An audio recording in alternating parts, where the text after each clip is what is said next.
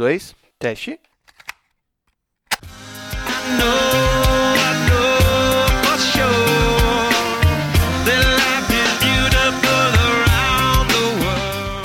Boa!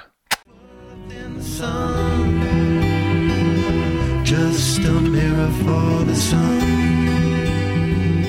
Just a mirror for the sun. Próxima.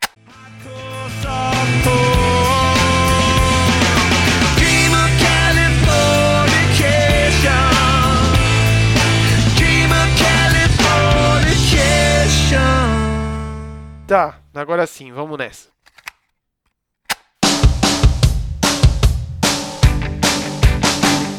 Salve interwebs! Eu sou Lucas Braga e estamos aqui novamente para começar mais um Trilha Sonora Podcast, o programa que quinzenalmente eu recebo aqui um convidado ou convidada que traz um disco pra gente bater um papo sobre a música, sobre a obra, sobre tudo mais que pintar aí no- nesse meio.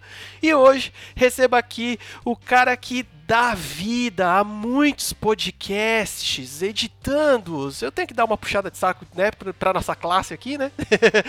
Participante constante de um dos meus podcasts preferidos, o GugaCast, criador do podcast Minha Primeira Vez e fundador da Maremotos, produtora de podcast, o cidadão mais ilustre de Mococa, senhoras e senhores, o editor gato, senhor Caio Corraine. Olá, personas! Que prazer que, que é finalmente a gente ter encontrado a porra de um espaço na nossa agenda, né? Cara, tá foda. Mas vamos falar do- dos meus álbuns favoritos da minha adolescência. Recado do editor. E o recado do editor dessa semana é um pouco diferenciado, porque, como eu sempre comento, eu deixo para colocar os recados depois, agora durante a edição, porque os convidados têm tempo curto para gravar e eu posso fazer esses adendos agora, porque fica mais fácil. Esse é o último episódio do ano, então eu vim aqui agradecer todo mundo que participou. Todo mundo que curtiu, todo mundo que compartilhou, todo mundo que se inscreveu, todo mundo que deu play em qualquer um dos episódios do Trilha Sonora que foi um podcast que eu criei este ano, né? Tanto que temos pouquíssimos episódios ainda, mas é um, um projeto que está me deixando muito feliz. É uma das poucas coisas boas que aconteceu né, durante este ano. Então, realmente, eu sou muito grato a todo mundo que consumiu e todo mundo que ajudou a esse conteúdo ser criado. Todos os convidados que toparam, que cederam tempo, cede- cederam histórias e vai ser muito legal continuar esse projeto para o ano que vem. Então, muito obrigado realmente a todos que de qualquer forma tenham participado dessa, desse começo dessa trajetória que, se depender só de mim, ainda vai durar por bastante tempo. Aproveita e não se esquece de se inscrever e nos seguir no Spotify, que é onde realmente dá mais visualização pra gente, mas nós estamos disponíveis em todas, se não todas, a maioria das, das plataformas. Então, caso você queira o feed ou o link direto para todos esses outros lugares, é só ir lá em anchor.fm barra Trilha Sonora Podcast e aproveita para seguir a gente lá no Instagram e no Twitter também. É só procurar por Trilha Sonora Podcast que você acha a gente, que lá a gente posta todas as novidades quando tem episódio nome, novo, os memes e tudo mais. O ano que vem a gente volta, vamos continuar com essa bagaça e é isso aí, galera. Continua aí com o podcast que esse episódio ficou muito bom também. Tchau. Pô, cara, eu fico muito feliz de, de você ter topado. É, acaba acontecendo mesmo esse negócio das agendas, é, é meio que normal, né? De ter que engatilhar tudo certinho, as estrelas se alinharem, mas o importante é que agora tá saindo.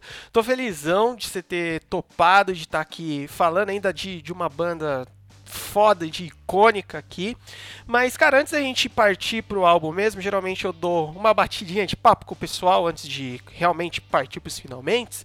E, cara, eu, como uma pessoa que está começando nessa empreitada de podcasts, amo essa mídia de paixão e, e faço, digamos que tudo aqui dentro do Trilha Sonora e no meu outro podcast também. Cara, é, eu pelo menos não lembro de ter ouvido você falando disso, mas como que você acabou caindo nisso tudo de ser, é, primeiramente, né, a gente consome podcast, mas depois ir para esse outro lado de editar, de criar, de participar, cara? Cara, de uma maneira bem resumida, porque senão o programa vai ser só isso. É, é verdade. Eu fiz jornalismo, né, na Metodista. Eu sou aqui da Zona Leste de São Paulo. E a Metodista, para quem não é daqui de São Paulo, né, para quem é do, de todo o Brasil aí que tá ouvindo a gente, é, a Metodista é uma faculdade que ela fica no ABC Paulista. A ABC Paulista são algumas, algumas cidades, né, que ficam ao redor de São Paulo e a gente, né, fala delas como grupo, ao invés de falar de cada uma separadamente. Exato. A Metodista, a Meto, ela fica em São Bernardo do Campo e eu pegava um ônibus de duas horas de ida e duas horas de volta pra ir pra, pra faculdade. Pô, Eu, ah, tranquilo, eu vou lendo, vai ser sussa tal. Pum, primeiro dia de busão, eu fiquei enjoado. Eu não sabia que eu tinha isso. Eu não sabia que eu não conseguia ler coisas em movimento. E aí eu Putz. falei, mano, fudeu, fudeu. Eu vou ficar quatro anos andando nessa bosta desse ônibus sem fazer nada. Olhando pro teto, olhando pras pessoas, tá ligado? E aí, nisso, comecei que nem um louco procurar conteúdo pra consumir. E as músicas que eu ouvia já tava de, de saco cheio. Era aquela época ainda que você tinha que baixar o eh, comprar, co- comprar o álbum. coffee, coffee. E aí eu, ai caralho, que merda. Aí foi que eu descobri os podcasts. Eu comecei a ouvir os podcasts lá em 2006 com os podcasts da IGN, do GameSpot, do OneUp, principalmente sites gringos de videogame que eu consumia, né? E aí comecei a baixar esse podcast, aí depois comecei a ouvir alguns, podca- alguns podcasts brasileiros. Eu, caraca, tipo, é foda isso aqui, eu quero fazer. uhum. Deu que em 2009 eu entrei pra equipe do meu blog favorito na época, que era o Continue, que era um blog de videogame também. E aí dentro do blog eu falei, gente, por que que a gente não faz um podcast do Continue? Eles, ah, porra, vambora, tal, você sabe? Ah, não, mas a gente aprende, né? Uhum. O resto é história, né? Porque eu comecei fazendo esse podcast minúsculo do blog que a gente tinha. Depois disso fui pro Arena, onde eu criei o Games on the Rocks, também, né? Na época dele foi o maior podcast de games do Brasil. E depois que eu saí do IG, é, que o Arena, né, era o site de games do IG, eu não sabia muito o que eu ia fazer da minha vida, porque eu tinha trabalhado a minha vida inteira para ser jornalista, e aí eu meio que saí do jornalismo e o que, que eu vou fazer agora e tal. Foi quando o Merigo, né, o Carlos Merigo do B9, ele falou: "Cara, eu gosto, eu gostava muito do teu trabalho no, no Games on the Rocks, gosto muito do jeito que você edita. Você não quer editar o Braincast?" Eu falei, ah, tá bom, né? Eu não conhecia direito o Braincast na época. E aí, quando ele deu o programa na minha mão, que eu fui ouvir, eu falei, caralho, o filho da puta me deu um dos maiores podcasts do Brasil na mão. Nossa, tipo, só isso, né? É, e aí, tipo, eu editei um programa, eu sem, sem sacanagem, eu editei um Braincast. Semana seguinte ele falou: Ah, tem esse projeto novo que a gente tá começando, chama Mamilos. É teu também, tá? Porra, Eu velho. falei, porra, sério? Aí, aí, depois disso não parei mais, né? Então, venho editando podcast desde 2009, né? Então são 11 anos brincando disso. Uhum. E em 2019 eu abri a Maremoto. E aí, porque se uma das coisas que eu tinha pra vender era o meu tempo, eu- o meu tempo tinha acabado. Uhum. né? Então eu falei, cara, como é que a gente continua crescendo, como é que a gente se desenvolve mais? E aí veio a necessidade de trazer mais pessoas pro meu lado e realmente dar esse passo, né? Porque todos os podcasts que eu editava eram assinados, né? Por esse podcast foi editado por Caio Corraine. Isso ia ser mentira, eu não podia mais manter isso, né? Porque não seriam todos que seriam editados por mim. Então eu criei a Maremoto e, né, hoje já temos um ano de empresa, tenho é, mais 10 pessoas trabalhando comigo, Caraca. vários clientes legais, assim, trabalhando para CNN, trabalhando junto com o Bradesco, com o Submarino, com o Meio Mensagem, com muitas empresas fodas, sabe? BASF, é, muitos projetos bacanas rolando e eu acho que eu, enfim, encontrei o que eu quero fazer pelo resto da minha vida. Cara, então, assim, guardadas as devidas proporções, né? basicamente você estava no lugar certo, na hora certa e com a competência certa, né? Pelo que eu entendi. Basicamente, basicamente, é. Eu, eu, eu, assim, eu sempre, eu sempre bato nessa tecla de que eu tive muita sorte. É, de ser contratado pelas pessoas que eu fui contratado, delas terem me dado a abertura e a possibilidade, a independência de fazer o que eu queria fazer, mas ao mesmo tempo, claro, né? Não, não adianta, né, só você estar no lugar certo na hora certa se quando o negócio cai no seu colo você não consegue matar no peito e jogar de volta, sabe? É, exato. Então, sim, eu tenho muita sorte, muita, muita sorte, Mas eu fico muito feliz que eu consegui honrar o, o- tudo que caiu no meu colo. É, cara, não, é- não adiantaria, né? Só a sorte de, que nem você falou, de cair as coisas no colo e não ter a competência, é, a dedicação de responder à altura, né, meu? Tipo, no final das contas, nada é só de graça, né? Nada é só sorte no final das contas, né? É, então, o- eu sinto que, pra mim, o, o- o turning point ali, né, essa transição, essa pivotagem ali, né, usando o dialeto dos empreendedores pau no cu do, do LinkedIn, essa mudança de carreira ali do jornalismo pra tran- essa transição totalmente pro podcast foi uma coisa que eu super não planejava, uma coisa que eu nunca nem passava pela minha cabeça. Né? Podcast era uma coisa que eu fazia porque era o meu e eu curtia muito a mídia. Então, né, para mim fazia todo sentido me, me esforçar e, e cair de cabeça nisso. Nunca me passou pela cabeça que essas, que essas skills eu poderia utilizar para outras pessoas.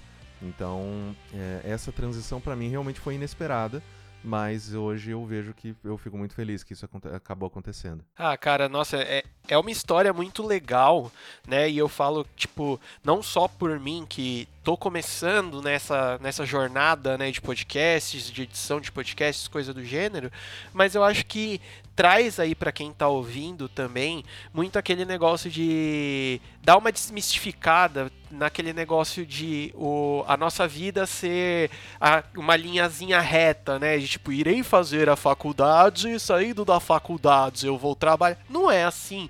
Às vezes tem pouquíssimas pessoas no final das contas que conseguem ser assim, né, cara? Exato. E muitos casos, que o seu caso, sua história, é um exemplo disso, de que, meu, você tava fazendo uma coisa que você gostava e se dedicando, né, aquilo, óbvio, não tava fazendo de qualquer jeito, e as coisas foram dando certo, e por que não? Continuar fazendo, levando as coisas que estão dando certo como uma coisa da sua vida e coisa do gênero, né? Não tem problema isso, né? Não, e também que uma coisa que é, passa direto, né? Sempre que eu, eu conto essa versão resumida para as pessoas, elas, nossa, que bom, deu tudo certo e tudo mais. Só que assim, é, é um trabalho de, que nem eu mencionei, de 11 anos e que eu quis dropar muitas vezes. Eu falei, foda-se, já não queria jogar um computador da janela, vai cu, vou voltar pro interior, vou criar porco, sei lá o que eu vou fazer, tá ligado? Então, é, hoje em dia, tá, eu sinto que é, muito do, do mato que a gente passou, o facão, ele, né, a gente já tem um, um, um ambiente legal para as pessoas começarem a desenvolver seus próprios projetos e começarem a correr atrás de fazer disso uma carreira. Na, naquela época não tinha, não existia, não era isso. Né? Então, você vê assim, de, até o, o próprio pessoal do Nerdcast, né, que é o maior podcast do Brasil. O Alexandre e o Dave, eles editavam podcast por muitos e muitos anos. até- mesmo quando o projeto já era um sucesso, eles estavam ganhando uma grana boa, já estavam vivendo disso e tudo mais, eles ainda editavam para programa, tá ligado? Então, tipo, quando começou essa movimentação de, por exemplo, do Léo, da Radiofobia, de começar, não, beleza, começar aqui, terceirizar a edição de alguns episódios, as pessoas falarem, cara, realmente, eu não preciso editar o meu próprio programa se eu posso gastar o tempo que eu tenho para editar para correr atrás de, de anunciante, ou correr atrás de desenvolver mais conteúdo, ou, né, meu, passar o tempo no chuveiro lavando a nuca, sabe? Eu não quero mais editar e eu tenho dinheiro para isso. Então, é, isso, hoje em dia, é muito mais normal. As pessoas não olham com, tipo, nossa, sério? Que você vai dar para outra pessoa? Você vai pagar outra pessoa pra editar? Claro que eu vou, né? Então, é, hoje em dia, principalmente, tanto os podcasts pessoais quanto os podcasts, principalmente, né, no caso, que é o nosso maior foco, são os podcasts corporativos, cara, é, é o que mais acontece, sabe? Das pessoas realmente é, se aproximarem e falarem, não, eu quero sim a ajuda de uma empresa que é especializada em fazer isso para poder oferecer para os meus ouvintes, para os meus clientes, para minha audiência, o melhor conteúdo possível. Então, mas essa questão dos podcasts veio muito disso mesmo. de, tipo, a, a minha vida ela estava sendo pautada porque eu sempre quis ser um jornalista, sempre quis fazer jornalismo de videogame, que é o meu hobby favorito. Eu fiz isso, eu consegui, eu fui, eu trabalhei nos maiores sites do Brasil, isso foi incrível. Só que quando a minha vida ela mudou de uma hora para outra, eu falei, caralho, não sei mais o que eu vou fazer porque eu já cheguei onde eu queria chegar, eu fiz o que eu queria fazer. Que mais que tem, sabe? Então, nunca assim, a gente sempre tem que estar aberto as rasteiras que a gente toma e tentar fazer limonada com os limões, cara. Porque, né, se, se uma ou outra coisa, assim, tivesse mudado na minha vida, eu não teria a carreira que eu tenho agora. Ah, claro. Quando você começou a falar sobre isso, me veio à mente uma coisa que eu sempre comento, que eu acho que se encaixa aí quando você começou a falar lá de já querer ter jogado o PC pela, pela janela, sobre até o caso do Alexandre e do Dave, que é, na verdade, eu acho que todo mundo, não todos os trabalhos e empregos da vida, tudo depende de como você quer passar a informação, né? Porque, tipo assim, eu costumo dizer que todo mundo consegue te convencer que o emprego dela é muito bom ou muito ruim. Tudo depende da ótica de como a pessoa vai falar, né? Sim. De, porra, meu emprego eu posso fazer isso, ou porra, o meu emprego eu não posso fazer isso.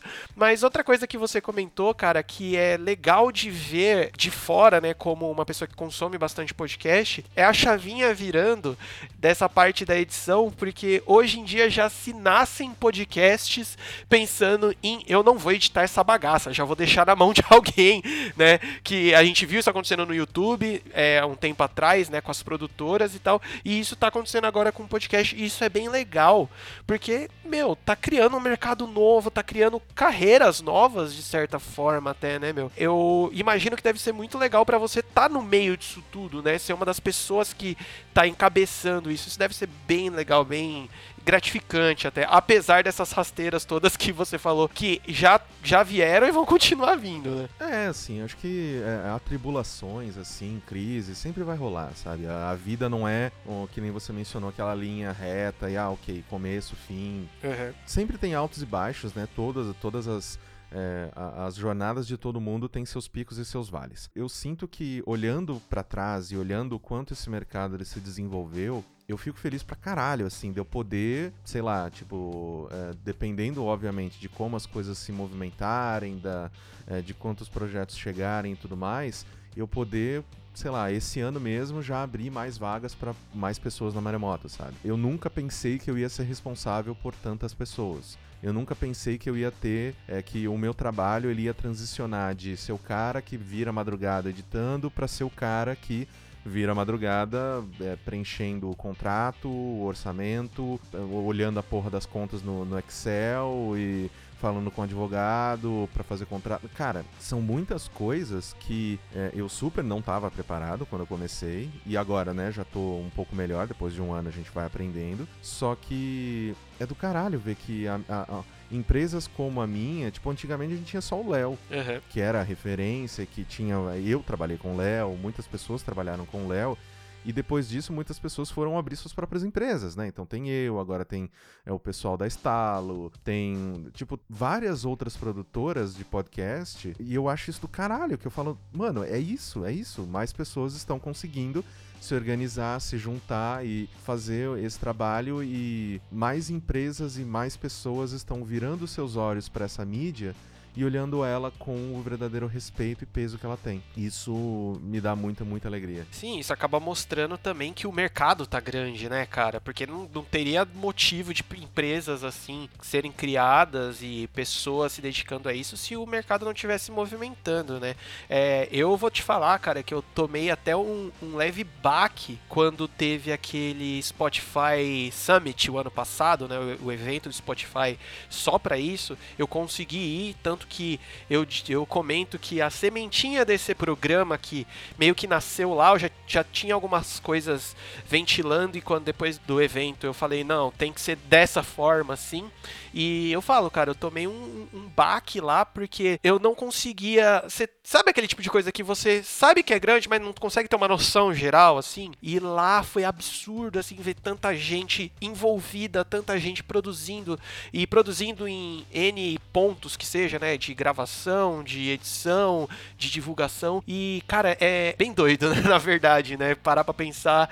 E ainda mais esse negócio do Spotify, que agora é só abrir e dar play, né? E e coisa de que antes a gente tinha que, pô, entrar no site, baixar, assinar feed, coisas do gênero. Então a tendência é só crescer mesmo e é muito legal tá no meio disso tudo, né, velho? Sim, com certeza. Eu, eu tive o prazer de palestrar lá nesse evento do Spotify, falando sobre edição, falando sobre né, é, ritmo, trilha, todas essas coisas. E é foda pra caramba ver quantas pessoas estão interessadas, quantas pessoas estão encontrando a sua própria voz, sabe? Porque podcast ainda é uma mídia extremamente democrática, é muito fácil de fazer. Assim, tipo, se, ah, claro, né, que se você quiser, tem um, tem um extremo do espectro, né? Que se você quiser, se aluga o estúdio e fala pra, pra um músico fazer a tua trilha e É. dublador. Claro que tem esse extremo do espectro, mas também você pode pegar uma pessoa de comunidade que grava o podcast no celular dela, com o microfone do celular, bota ali, faz uma edição ali pelo celular mesmo e, mano, taca pau e vambora. Essa é uma mídia que dá voz às pessoas, literalmente. Então, eu sinto que o nosso trabalho agora, que a gente já chegou num, num momento em que a gente tá bem sucedido, eu tô com uma empresa sólida, tô é, muito feliz com o que eu tô fazendo, esse é o momento também de começar a abrir porta para essas pessoas. Então, sempre que eu posso, eu participo do podcast de todo mundo que me convida, tô começando a pensar uma maneira de fazer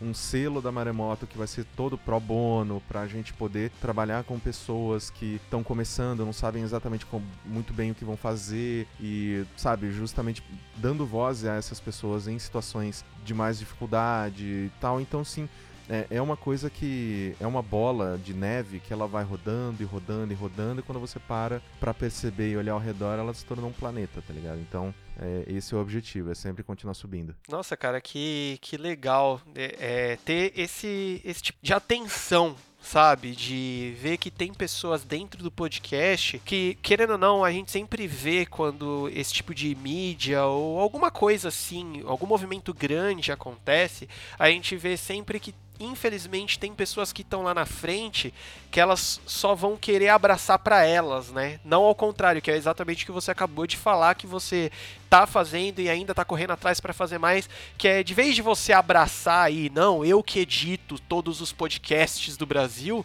é aquele negócio de, não, mano, vamos deixar a gente editar mesmo, mais gente editando, mais gente produzindo. Porra, da hora que tem a galera fazendo sonorização com estúdio pago e narração paga e da hora a galera que consegue gravar com um celular ali rapidinho, coisa do gênero. O, o que eu acho muito legal no podcast é que nem você falou, é uma coisa muito democrática e, cara, o foco é quase que total no conteúdo, né, velho? Então, tipo, você tendo alguma coisa pra falar e da sua forma de falar, tá valendo e isso que isso que vale. Essa mídia é foda pra caralho mesmo.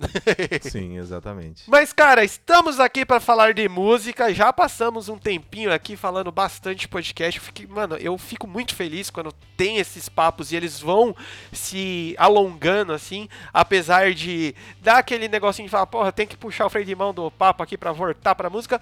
Mas, cara, qual disco que você trouxe aqui pra gente hoje? Cara, eu trouxe o disco que basicamente é, me acompanhou durante toda a minha adolescência, que é o Californication do Red Hot Chili Peppers. E assim, eu já queria adiantar pra todo mundo que tá ouvindo nesse momento, bicho, eu não entendo de música não, cara. Tipo, pra mim tem, é, não, não, não é nenhuma divisão de tipo, ah, música boa, música ruim. Não existe música ruim. Existe música que eu gosto e música que, ah, é, é, não, não, não, é. não ouviria no meu tempo no meu tempo livre. Só que o engraçado do Red Hot nesse momento é que assim, eu quando eu era criança, eu não gostava de música. Eu não tinha, eu não ouvia música.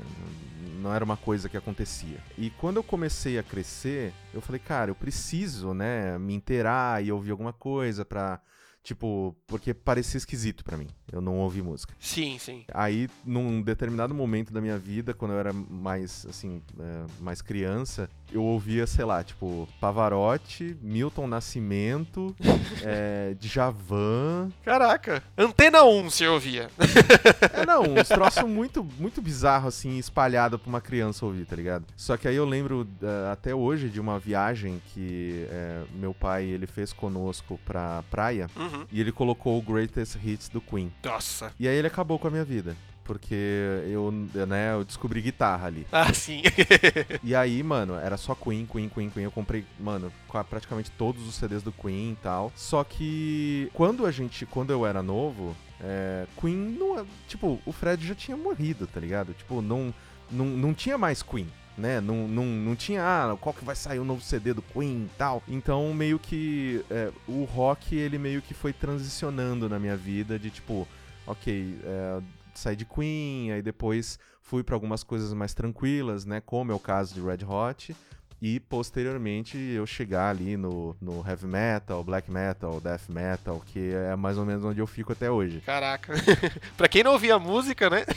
É, então, você sai de, não, de Milton Nascimento pra Dimo Borg, tá ligado? Tipo, cê- como é que você transiciona dessa porra? Mas hoje em dia, pelo menos, eu tô no meu momento mais eclético. Então eu escuto não só metal, eu também escuto meus indie rock, minhas coisas mais tranquilas tal. É, até jazz, algumas coisinhas assim que eu, tô, eu ouço também, principalmente pra trabalhar. Mas o Californication eu sinto que foi, se não o, eu acho que um dos álbuns mais importantes da minha vida. Eu acho que ele só perde justamente pra Greatest Hits do Queen e tal, porque realmente foi ali que eu falei, caralho, música é foda. Mas o, o, o- Californication ele foi um, um disco muito importante pra mim, porque ele trouxe muitas amizades, eu é, discutia música com os amigos, então, tipo, era aquele negócio de, ah, não, tá aqui, é, emprestar o CD, emprestava o, o Californication, recebia, sei lá, tipo, tanto CD do Charlie Brown, quanto CD, tipo, sei lá, naque, naquela época tinha o... Ai, como que era o nome daquela bosta, daquele, daquele, daquela banda? Limbiskit? Caralho, como é que você, como é que você foi ali?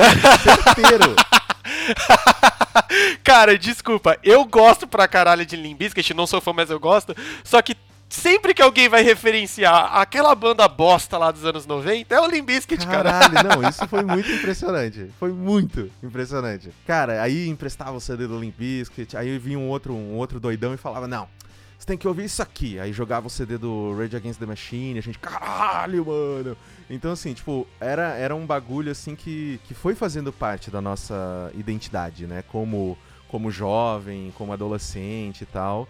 Mas o Red Hot foi a banda que me acompanhou por mais tempo. Eu, eu- era aquela banda que, não, eu, eu gosto desse CD, eu escuto ele de cabo a rabo, e é uma coisa que, mano, eu nem lembro quantas vezes na minha vida eu ouvi o Californication. Ah, cara, é que assim, né? É um disco absurdo. Tá, Você falou, ah, eu não, não manjo muito de música. Cara, o, o, o, o trilha sonora é pra gente falar sobre as experiências com música. Isso que é o mais legal. Ah, então, é- então eu tô aqui no lugar certo. Né? Tipo, porque também tem. Vai ter os episódios, que nem eu já fiz o, epi- o meu primeiro episódio que foi com meu irmão, a gente tava falando de Angra. Realmente, quando a gente fala de Angra, não tem como não falar muito, né? Porque os caras são extremamente habilidosos e tem aquelas. Eu costumo falar de punhetações, né? Sobe e desce nas guitarras. Mas antes de você voltar, né, pra Red Hot, eu queria te contar uma história legal sobre Angra. Manda, por favor. que Angra acho que ainda é assim a minha banda favorita de todos os tempos.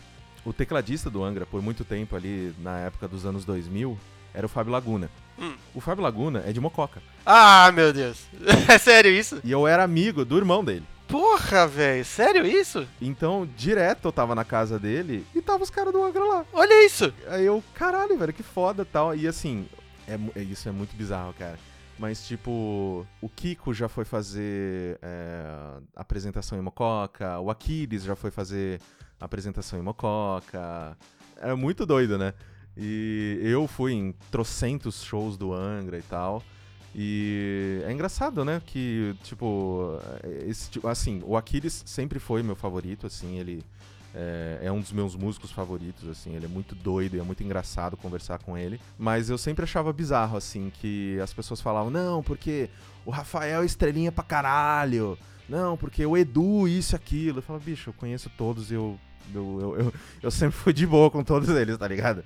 Então, eu não sei, assim, mas eu, eu, eu amo Angra, amo demais Angra. Caraca, velho. É, o primeiro episódio eu fiz com meu irmão, que é, né, é, é o meu irmão em todos os sentidos, até nessas loucuras de fazer podcast, e a gente falou de Angra. E Angra, quando você fala de Angra, né, cara, tem todas aquelas coisas, aquelas camadas é, absurdas do Angra, né? Então meio que a gente acaba cambando pra falar mais da parte de é, técnica da coisa. Mas com o Red Hot, cara, eu desculpa os fãs de Red Hot de, de plantão aí. Cara, Red Hot pra mim, eles são absurdos. Isso é um fato. Flea é um dos melhores baixistas que já passou pela face desse planeta, mas o Red Hot pra mim sempre foi a música divertida, cara.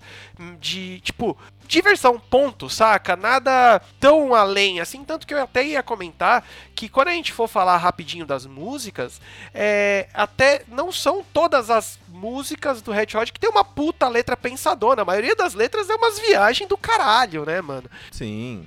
Não, e é muito, e é muito vem dessa, dessa pegada de funk, né? Que é uma coisa de tipo, é, tem muita música que é feeling só. É tipo, é mais assim, uma, uma batida legal, uma base bacana. E tipo, mano, tá o Anthony Kids lá falando qualquer coisa em cima, tá ligado? Então, é, eu sinto que o Red Hot, pra mim, ele foi responsável por é, me apresentar a essa, essa música mais de flow, sabe? Mais de tipo, cara, eu, eu gosto do que eu tô sentindo, eu gosto dessa sensação e eu não me importo muito com o que tá sendo dito. Claro que a gente tem algumas músicas que é, são mais, é, mais profundas e tudo mais, ao mesmo tempo que você tem músicas tipo Get On Top, tá ligado? Que tipo, é só ele falando tipo, Get On Top! Tum. Bicho, é Sim. só isso a música, tá ligado?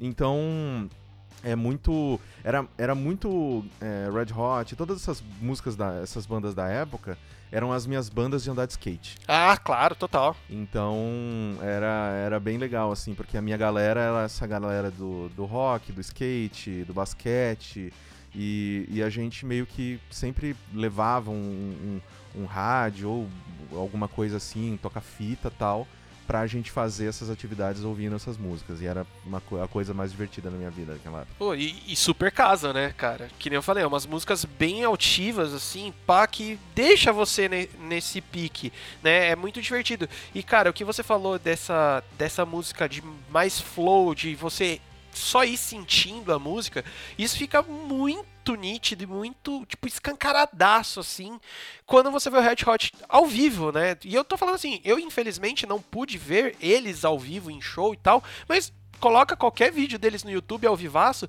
você vê que os caras, eles estão se divertindo pra caceta no palco, né, velho? Sim. Tipo, eles não estão. Ah, você tá falando que os caras não são profissionais? Nunca, longe disso, porque se eles não fossem profissionais, eles não estariam onde eles estão hoje, né? De- é uma banda classiquíssima. Mas, tipo, você vê que eles estão ali, mano, se divertindo muito, assim, sentindo e, e mandando o som bem naquele. Quase que naquela, naquela coisa garageira, né, meu? De fazer o som porque é legal fazer som, né? Exatamente. E o, o, o Californication, eu sinto que ele é até um álbum um pouco malquisto para alguns dos, dos, dos fãs mais antigos de Red Hot, né? Porque é, antes dele era muito mais essa pegada de funk, é, de, de, sabe, música pra, pra dançar e curtir e tudo mais. Enquanto o Californication, ele trouxe muitas músicas mais é, pro, com a pegada mais, mais leve, mais tranquila, mais música alternativa, tá ligado? Mas ao mesmo tempo eu sinto que ele consegue juntar essas duas coisas, e isso, né, é, tendo visto já alguns shows do Red Hot, é muito isso. Tem momento em que você tá, tipo, dançando pra caralho, batendo cabeça, juntando a galera e tudo mais. E tem música, mano, que é quase música pra você juntar ali, grudar a, a, a, a, a sua morena, o seu moreno e, tipo, dar uns beijão e ficar curtindo a vibe, sabe? Então, é, eu sinto que o, o, o Californication, ele foi um, um, um álbum muito mais abrangente nesse sentido, que ele pega esses dois lados do Red Hot, de música mais divertida, de dançar e, e eletrizante e tudo mais, e esse rock indie alternativo, e junta os dois de uma maneira muito boa, que eu particularmente eu acho que é quase impecável, sabe? Sim. Ah, cara, e é bom a gente contextualizar pra galera que não, não manja muito da história da, da banda, é, o contexto de quando esse disco foi produzido e lançado também impacta muito nisso, que é a volta do John Frusciante para as guitarras da banda e é aquele negócio. Ele se afastou do Red Hot porque ele se afundou pra caralho em droga, e droga pesadíssima. Reza a lenda que ele, de tanto usar crack, ele não os dentes que tem na boca dele, nenhum deles é dele mesmo mais. É tudo implante, que ele já perdeu todos os dentes da boca.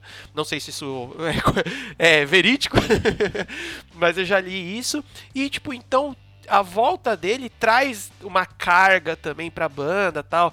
Cara, quando você vai começa a cavucar essas histórias, é, eu já li que, meu, ele já tinha vendido todas as guitarras dele pra consumir em droga mesmo. Então meio que o Flea foi lá e achou ele, uma parada dessa. Tipo, cara, bora, vamos voltar, toma uma guitarra de novo aí, bora compor.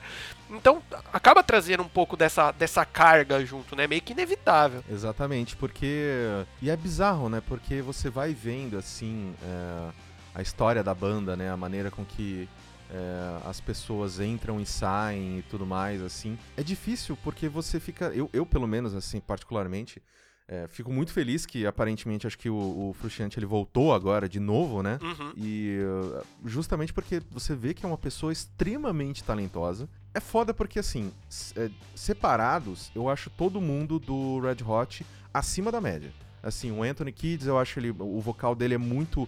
É, tipo, você ouve duas frases dele e você fala, ok, é o Anthony Kids. E você sabe exatamente, né, o, quais são os lados positivos e os, e os não tão positivos dele, como vocalista e tudo mais.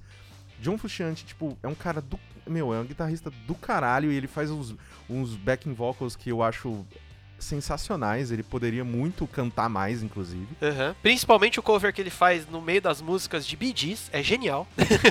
Exato, assim, e, tipo, o Flea, meu, não tem o que falar do cara, ele, ele é, popularizou, eu acho que, claro, assim, de novo, levando em consideração a minha geração, a minha época, a idade que eu tinha e tudo mais, o Flea, pra mim, foi o responsável pra eu, pra eu achar baixo legal. Ah, total. Antes do Flea, o baixo era tipo, ah, legal, é uma, é, é uma, é uma base da banda, ele é importante mais para os músicos do que pra gente. Sim, tem um mano ali que toca e é isso aí. É, ele, ele é importante pra, pra marcar o tom ali, tanto da batera quanto. Nanana, beleza. Só que quando o Flea. Cara, o Flea é, é, é uma loucura, assim. Eu nunca vi. né, quando eu era novo, eu nunca tinha visto alguém tocar baixo tão bem. Então, é, ele, né, fora, fora de série. E até o Chad Smith, cara, que eu acho um baterista super sólido. Ele é um cara que, assim, que, tipo, que ele, ele compõe muito bem no grupo. Mas quando você junta todo mundo, cara, eu sinto que é, é um grupo é, excepcional, assim. Eu sinto que eles, eles performam de uma maneira incrível juntos. E você sente quando é, num álbum você às vezes não tem uma peça, ou uma não tava tão bem, e ele, ele rende mais ou menos, sabe? Então, é, eu acho que o Californication com essas quatro pessoas, assim, ele é um puta. É, é uma coisa inacreditável, sabe? Então, ver que é um álbum também que traz de volta o Frusciante é, da reabilitação, que ele estava se tratando contra né, a- a- o vício dele das drogas e tudo mais, que acabou que ele caiu de novo depois e acabou saindo da banda e tudo mais. É foda, sabe? Porque você coloca também uma parte emocional em toda em todo o desenvolvimento do álbum, sabe? Sim, total, cara. Meu, vamos passar rapidinho pelas músicas, porque tem muita coisa que virou clássico aqui, né? A gente não vai entrar e falar absurdo de cada pedacinho de todas as músicas, mas a gente tem que passar porque, que nem eu falei, tem músicas muito icônicas aqui que marcaram mesmo a época, me marcaram também pessoalmente. O álbum abre com Around the World e que Mano, é, eu acho que se alguém no mundo não conhece Red Hot Chili Peppers, dá pra você colocar Around the World e falar assim, ó, cara, é isso. Red Hot é isso. Espere isso deles, porque tá tudo ali, né, cara? Exatamente. Você já começa. é, e é uma puta de uma apresentação de álbum, né? Porque você vem é, todos, os, todos os integrantes é, entrando um depois do outro, né? Fazendo aquela suruba de, de barulho no começo da música, né? E aí ela cresce, cresce, cresce, pum! Aí volta e ela desce pro funk. Aí você, ah, ok, ah, estamos aqui, é, ah, legal. E você meio que volta ao seu ao que você tava esperando. E é foda porque eu lembro que na época eu era também muito cria da MTV, né? Ah, quem não, né? Mano, foi muito foda, assim, no Californication, a maneira com que eles foram é, lançando, né, os, os clipes. Um clipe melhor que outro, né, velho? Exatamente. O Around the World foi o segundo. é, é, o Scar foi, foi a música de trabalho né, do álbum, a primeira, que é, lançou o primeiro clipe. Mas depois com o Around the World, tipo, eu, eu, eu, eu meio que. Eu conhecia a banda pelo Scar Tissue, mas quando lançou o, o, clipe de Around the World, eu falei, ok, eu preciso comprar esse CD, porque essas duas músicas são do caralho. É, Me mostrou dois lados da banda, né? Dois lados bem diferentes, com o Scar Tissue com uma música bem mais, tipo, tranquila e, e- e- e emocional, e Around the World muito mais, tipo, essa pegada divertida, funk, dançante e tudo mais. Ah, total. Ah, cara, ó, você já falou da Scar Tissue, que é a terceira. No meio ali a gente tem a Parallel Universe, que acaba meio que passando às vezes, né? Mas é uma puta música também. Mano, música mais injustiçada desse álbum É a minha música uma favorita desse álbum. Olha só. Tanto que tem uma, uma vez, assim, que eu morava em Mococa e eu tava voltando. Eu acho que eu tava voltando da casa de um amigo, eu tava voltando da escola, eu não sei de onde que eu tava voltando. E eu sempre fazia o mesmo caminho, né, Pra voltar pra casa. Eu acho que eu tava voltando da casa de um amigo. E um dia eu passei e eu sempre ouvia saindo do som de uma casa, tipo, tocando Red Hot. Só que era sempre tipo Scar Tissue, Other Side, Californication, as, as maiores músicas do álbum, né? Falei, ah, tá bom, esse cara aí, tipo, deve estar ouvindo é, a rádio, ele nem deve curtir mesmo. Aquele, aquela coisa de, de, de, de criança tonta, né? Ele, nem, ele nem deve curtir essa porra e tal. Só que aí um dia eu passei na frente da casa e eu vi saindo da casa Parallel Universe. Falei, ok, esse filho da puta tem um álbum, esse, ele não tá ouvindo na rádio. Ele merece. Eu toquei a campainha. não, tô, não tô de sacanagem. Essa coisa de, tipo, mano, é na época que não tinha internet, não tinha porra nenhuma, né? Eu toquei a campainha, saiu um cara, aí eu, ele falou, oi, tipo, pois não? Eu falei, cara, essa música é do caralho. aí ele, porra, é verdade. Eu falei, pô, maneiro, cara, gosto de você. Saí, virei as costas e fui andando.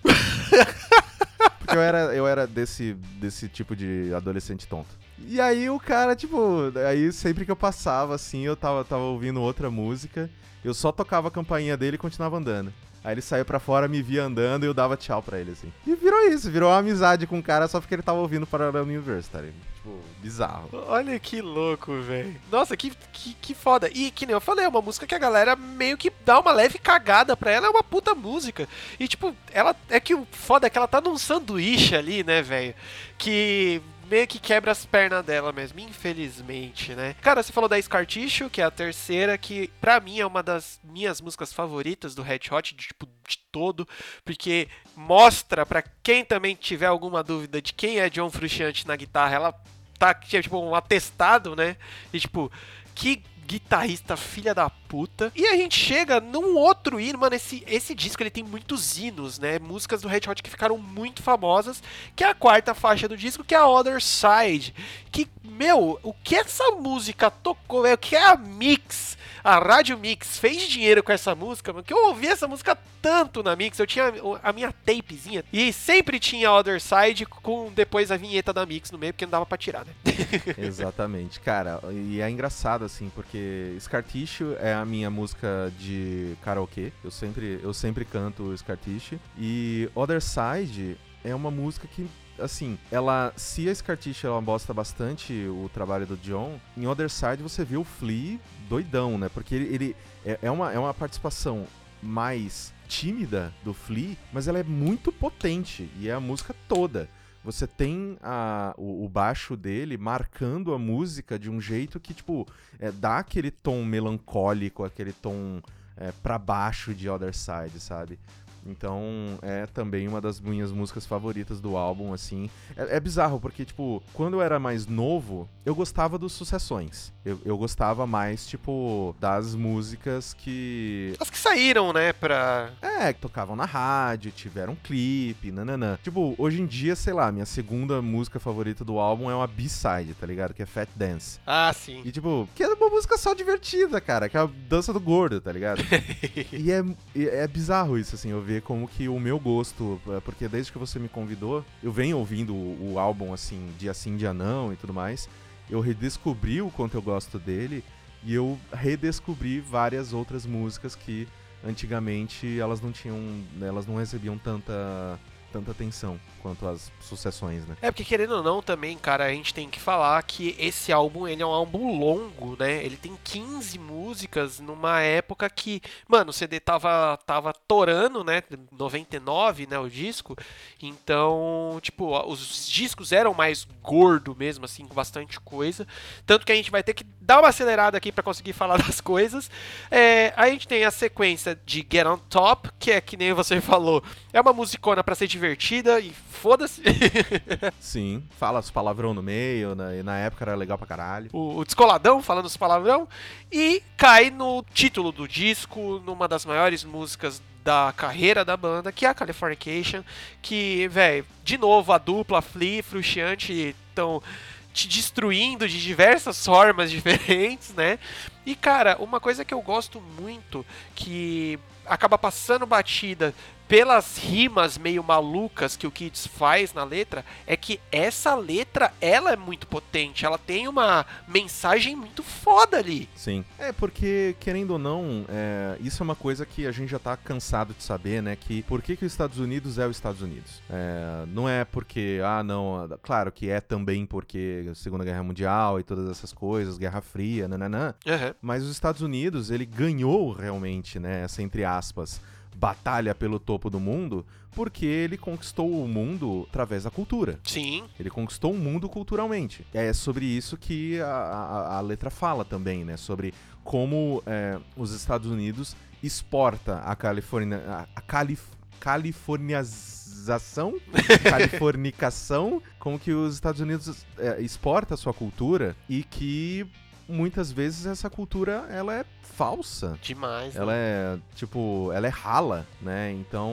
é, você ele tem um momento, né, que ele fala, é, tipo, pra pessoa falar com o cirurgião plástico dela, tá ligado? Porque, vamos lá, você tá, você precisa se manter é, perfeita e tudo mais, porque senão você tá fora da roda, sabe? É, tem um bagulho de Spell of Time, né? Que fala, tipo, o cirurgião plástico pra combater os, os as magias do tempo. E é muito louco isso, né, cara? É, eu acho que é do caralho, assim, porque bate muito com esse sentimento é, californiano, né? De tipo, porque Los Angeles fica na Califórnia, Hollywood fica na Califórnia, e é, querendo ou não, um centro cultural, o centro cultural do mundo, né? E eu já fui pra Califórnia, né, duas vezes, porque eu fui pra para Los Angeles duas vezes, cobri a E3, né, que é um evento de videogame. É uma cidade muito bizarra, cara. Nossa, imagina. É um, é, um, é um lugar esquisito. Porque você, sei lá, você vai passear, você passa pela, sei lá, calçada da fama, tem um monte de gente, tipo, distribuindo o seu currículo, tá ligado? É, tipo, ah, tô aqui, eu, eu, eu,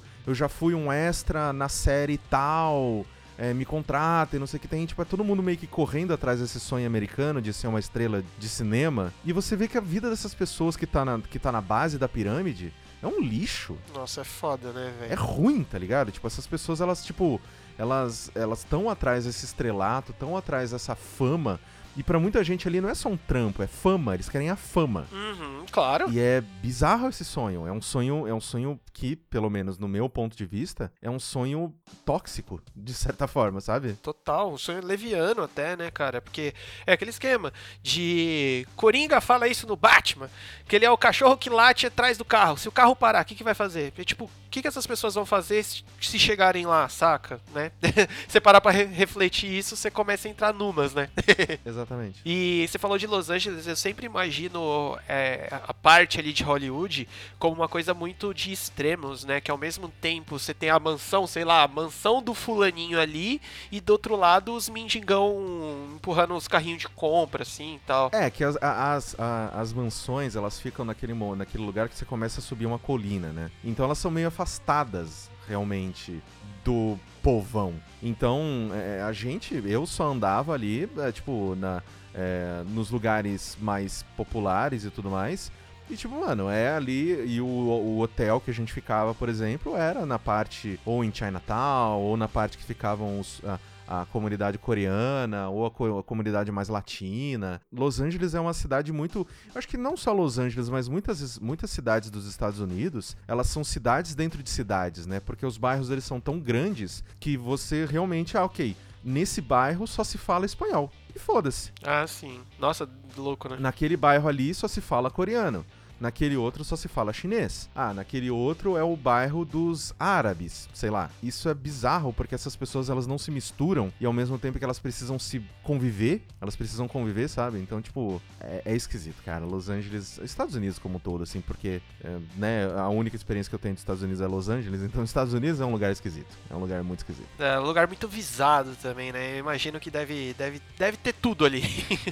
é, não, é a mesma coisa que, tipo, é uma discussão que eu tava tendo com um conhecido que ele é de origem indiana e ele se mudou recentemente pra Inglaterra. Ah, certo. E aí lá ele sofre muito preconceito e tudo mais, porque, né, o... nossa, que legal, né? 2020, o ano do racismo. Tipo isso. Ele falou que é uma piada entre a comunidade indiana no, na, na Inglaterra, que, tipo, cara, você, quando você foi lá, entre aspas, colonizar o nosso país, vocês falavam tão bem da Inglaterra que agora chegou a hora da gente voltar e ver se era bom mesmo. Por isso que a gente tá aqui. e é meio que isso com os Estados Unidos, sabe? Tipo, os Estados Unidos exporta tanto cultura, expo- exporta tanto o seu meio de vida, exporta tanto como, nossa, a gente aqui é a terra dos sonhos e é, é do caralho e é foda e nananã, que claro que todo mundo que vai ter algum problema e precisa imigrar pra algum lugar vai pensar nos Estados Unidos. Ah, sem pensar duas vezes, né, cara? Porque todos os filmes que, assis- que se assiste mostram os Estados Unidos sendo foda. Todas as séries que você assiste, idem. Todos os filmes mostram os Estados Unidos sendo o país mais foda do mundo. Todos os, os ETs só chegam em Washington, tá ligado? Sim. Cara, eu preciso ir pros Estados Unidos. E agora que. É, é bizarro, né? Porque, tipo, ah, não, a gente quer exportar toda a nossa cultura pra você, mas quando, você, quando é a sua vez de vir aqui e viver essa cultura, a gente não quer, não. Fica fora. Fica do lado de lá do muro, sabe? É foda. É maluco isso, né, velho? Que, que nem eu falei, se a gente começa a entrar muito, a gente entra numas que é, é, só- é só maluco de pensar, né, velho? Que nem você falou, a gente exporta tanto isso, mas é nosso, sai daqui, tá ligado?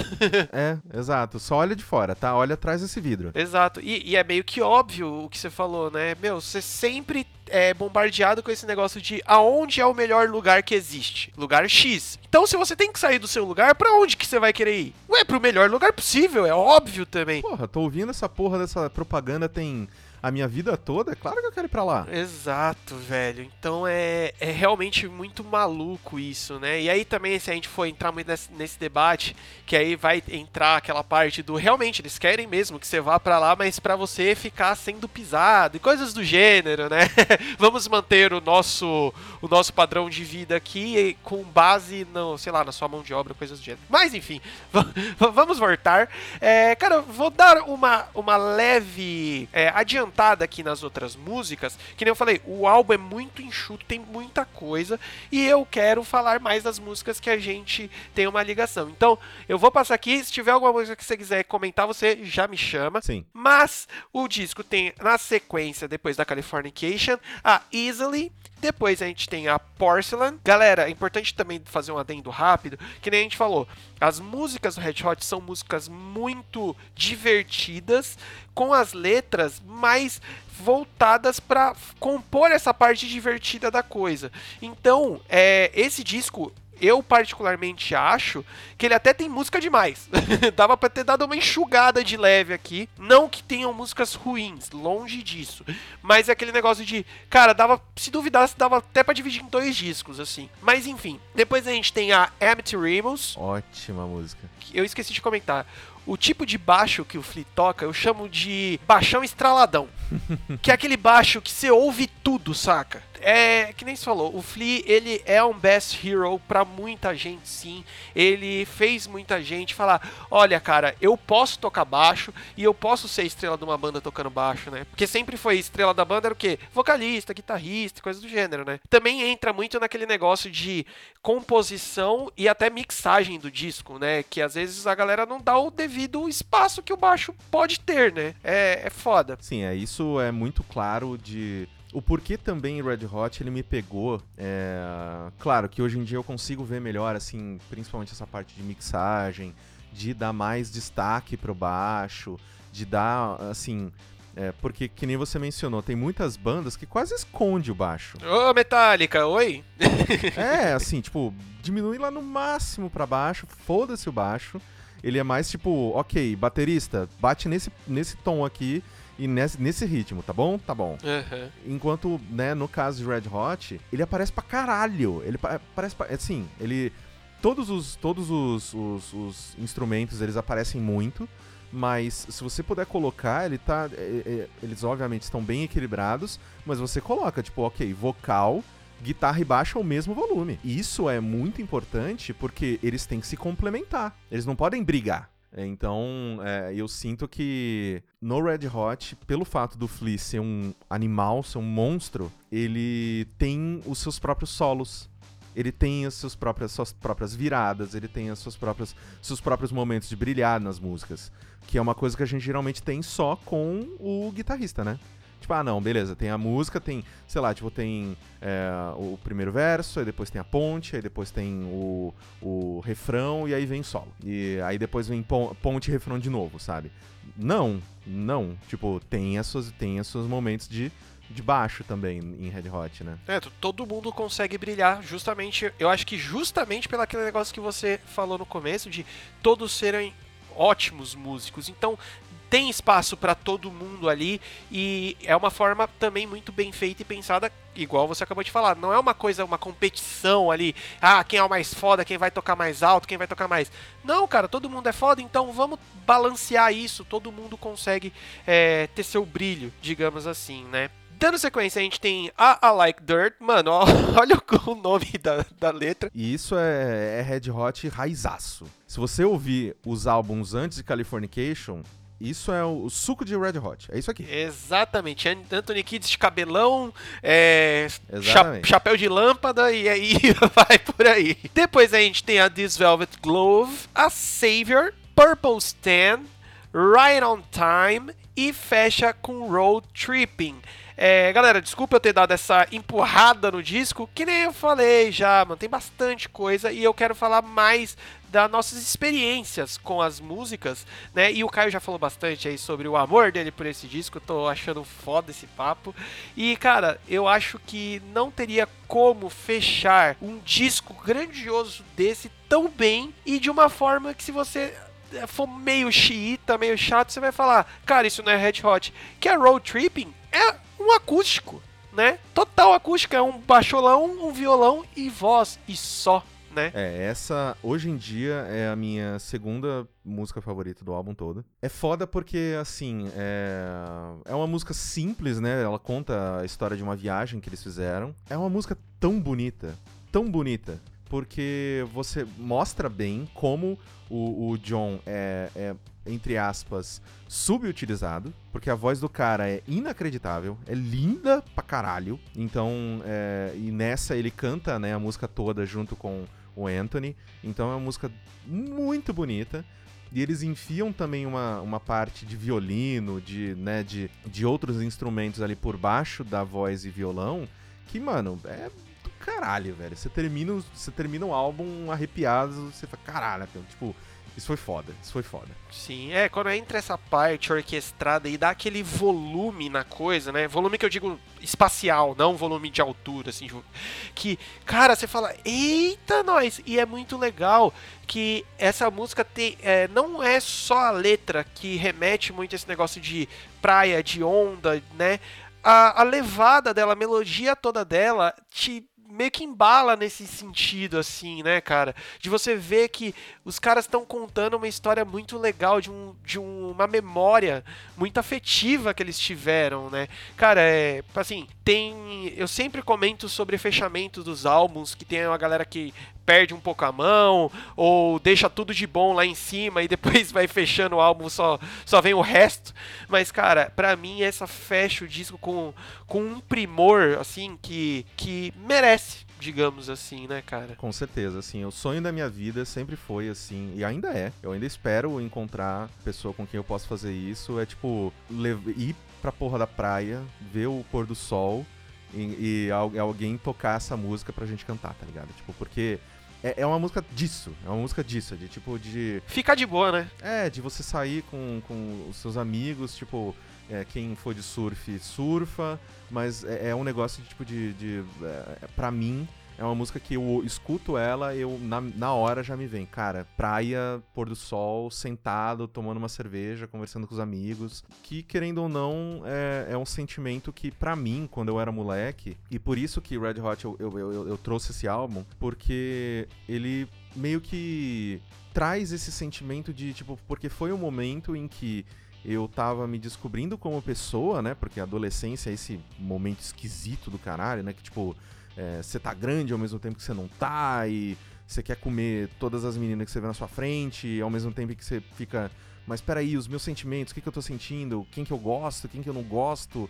Por que, que eu tô fazendo o que eu tô fazendo e tal? E pra mim é um momento que solidificou muitas coisas que eram caras pra mim e muitas amizades que me acompanharam durante todos, todo, todos esses anos, sabe? Então, é, terminar esse álbum, que pra mim foi muito importante justamente é, pela, pela minha, minha personalidade, muita coisa tá, na- que, que a gente já discutiu, é, com uma música que é, me traz muito esse sentimento de, cara, isso aqui é uma, é uma música de experiência de amizade. É uma música feita sobre uma viagem com os amigos, que é uma- era tudo que eu queria quando eu era adolescente, sabe? Viajar com os meus amigos. Então, eu acho que é, fecha e fecha muito bem o álbum, sabe? Nossa, cara, é, como eu falei já algumas vezes aqui durante o episódio, é, toda a ideia do trilha sonora é justamente falar sobre a conexão das pessoas com a música, sabe? Não necessariamente parte técnica e tal, mas essa conexão. E, meu, eu fico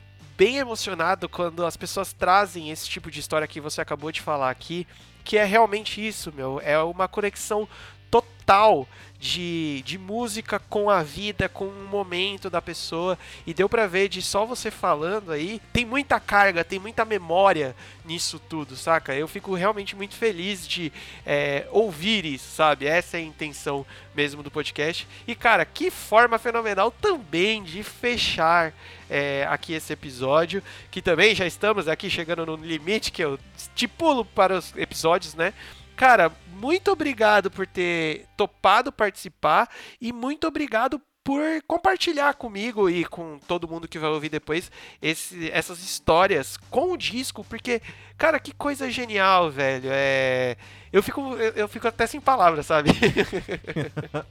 Cara, eu sinto que. é, primeiro, desculpa por falar tanto. Segundo, é, segundo, muito obrigado pelo convite. É, eu sinto que isso foi uma ficha que caiu pra mim só quando eu fui envelhecendo. Da maneira com que a minha relação com música, ela nunca foi uma relação muito de. Não, porque eu quero saber os acordes que esse cara tá usando, a guitarra que ele tá usando. Nunca foi muito técnica. Sempre foi uma coisa muito mais contemplativa. Tem determinadas músicas de determinados álbuns, de determinadas épocas da minha vida que é escutar e que traz isso, que traz direto, assim, tipo, o cheiro, o gosto, a- a- o, o rosto das pessoas, tá ligado? Red Hot é o álbum que eu escuto e eu revivo a minha adolescência inteira e é, é do caralho, assim, tipo. É, lembrar dessas pessoas. Eu tava lembrando essa semana, semana, essa semana não, semana passada. Tinha uma amiga minha, Fabiana, que a gente voltava da escola é, e a gente voltava brigando todos os dias. Porque, claro, que era muito uma relação é, de amorosa não, não desenvolvida, né? Aham. Só que a gente voltava discutindo todas as vezes, assim, que ela gostava muito de Charlie Brown Jr. e eu gostava muito de Red Hot. E a gente voltava da escola todo dia, conversando e brigando que eu falava que, né, Red Hot era melhor, ela falava que Charlie Brown era melhor.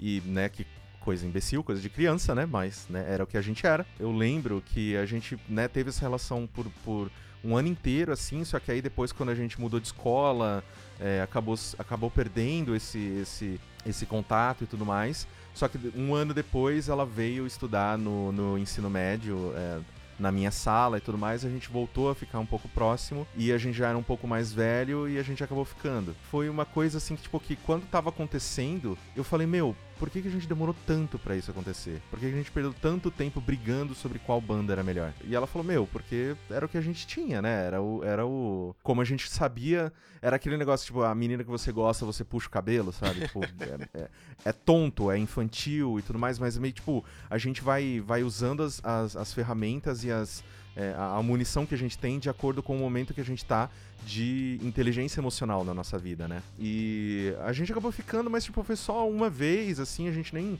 namorou, nem nada do tipo depois, porque a gente já tava em.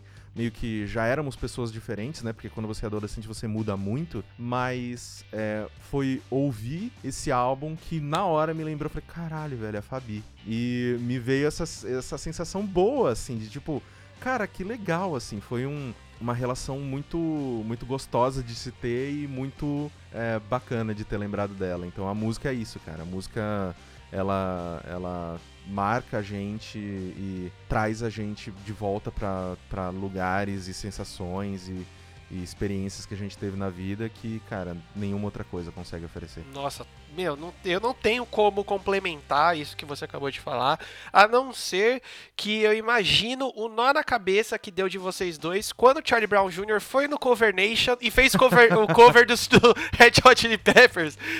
Deve ter sido tipo. Não, foi a minha vitória. Verdade, Você né? não vê o Red Hot fazendo cover de Charlie Brown.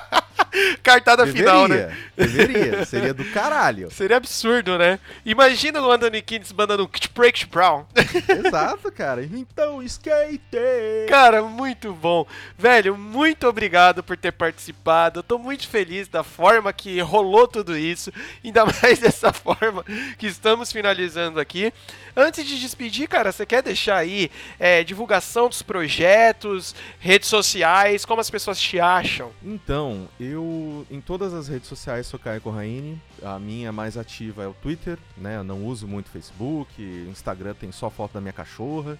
É, então, o Twitter é o lugar onde que eu né, acabo me comunicando e conversando mais com as pessoas. Então, se vocês quiserem conversar comigo, o melhor lugar é o Twitter. Tenho também, como você mencionou lá no começo, o meu podcast, que é o Minha Primeira Vez. Ele tá num hiato agora, da primeira para a segunda temporada, porque eu tô tentando produzir a temporada inteira antes de começar a lançar os episódios. É, a primeira temporada foi sobre Evangelion, né? Foi a minha primeira vez assistindo Evangelion que eu também sou, né, sou nerd de anime também. É, anime, mangá, todas essas coisas. Tem um episódio na primeira temporada que eu falo sobre o álbum Amarelo do Emicida, que é um dos meus álbuns favoritos, assim, dos últimos anos. Então, né, já que você está ouvindo um podcast sobre música, quiser ouvir também sobre música, eu falo sobre o Amarelo do Emicida, assim, foi a minha primeira vez falando sobre música, eu acho que foi bem bacana, muita gente curtiu, aprovou o episódio e tal. E o resto do tempo a minha vida é a maremoto, cara. A minha vida é é tocar essa empresa,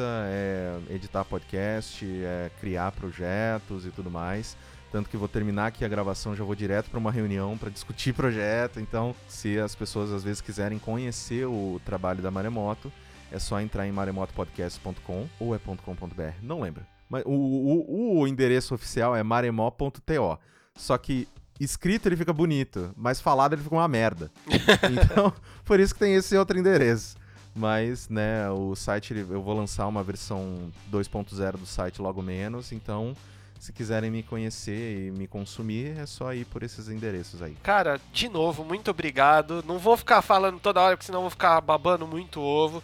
Mas, cara, é, dentro dessa mídia, você é um dos meus heróis, eu não posso negar, né? Porque é onde eu tô me enfiando e a gente tem que ter referências e pode ter certeza que você é uma das minhas maiores. Muito obrigado por ter participado e muito obrigado por todo esse trampo dentro de podcasts que você faz. É, inspira muito. E, cara, você está me devendo uma cerveja porque você me deixou traumatizado durante um bom tempo com a porra da Avril Lavigne cantando em português. é, eu tô aí pra só colocar coisas boas na vida das pessoas.